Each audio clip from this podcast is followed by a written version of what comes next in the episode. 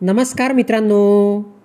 मित्रांनो मी मंगेश कुमार अंबिलवादे तुम्हा सर्वांचं वाचन कट्ट्यामध्ये मनपूर्वक हार्दिक स्वागत करतो.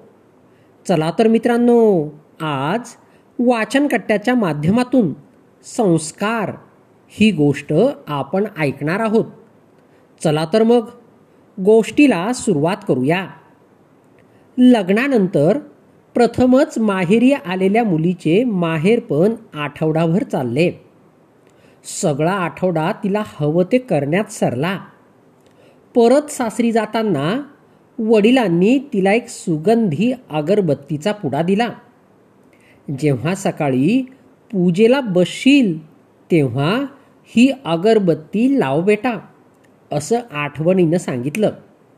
आई म्हणाली असं अगरबत्ती देतं का कुणी? ती प्रथमच माहेरपण करून सासरी जाते आहे. काहीतरी मोठं द्यायला हवं होतं. तसं वडिलांनी खिशात हात घातला आणि असतील तेवढे पैसे तिच्या हातात दिले. सासरी पोहोचल्यावर सासूने सुनेच्या आईने दिलेल्या सगळ्या वस्तू बघितल्या. बाबांनी दिलेला अगरबत्तीचा पुडा बघून नाक मुरडले. सकाळी मुलीने अगरबत्तीचा पुडा उघडला. आत एक चिठ्ठी होती. बेटा ही अगरबत्ती स्वतः जळते. पण संपूर्ण घराला सुगंधी करून जाते. एवढंच नाही तर आजूबाजूचा परिसरही दरवळून टाकते. तू काही वेळा नवऱ्यावर रुसशील.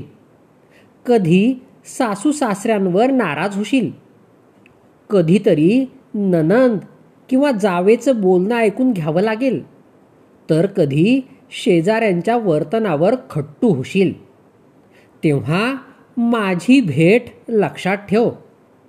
स्वतः जळताना अगरबत्ती जसं संपूर्ण घर आणि परिसर सुगंधी बनवते तशीच तू सासरला बनव. मुलगी चिठ्ठी वाचून रडू लागली. सासू धावतच जवळ आली.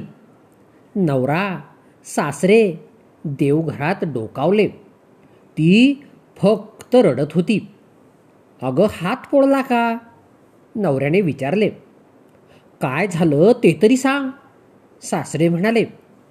सासू आजूबाजूचे सामानात काही आहे का ते बघू लागली. तेव्हा ती वळणदार अक्षरातील चिठ्ठी नजरेला पडली. ती वाचून तिने सुनेला मिठीत घेतले. चिठ्ठी स्वतःच्या नवऱ्याच्या हातात दिली. सासरे चष्मा नसल्याने मुलाला म्हणाले बघ काय आहे ते. सारे कळल्यानंतर संपूर्ण घर स्तब्ध झाले. अरे ही चिठ्ठी फ्रेम कर. ही माझ्या मुलीला मिळालेली सर्वात महागडी भेट आहे. देवालयाच्या बाजूलाच याची फ्रेम लाव. सासू म्हणाली. आणि त्यानंतर ती फ्रेम सातत्याने दरवळत राहिली. पुढा संपला तरीही. यालाच म्हणतात संस्कार. मित्रांनो गोष्ट कशी वाटली? हे मला आपल्या अभिप्रायामध्ये नक्कीच कळवा. धन्यवाद.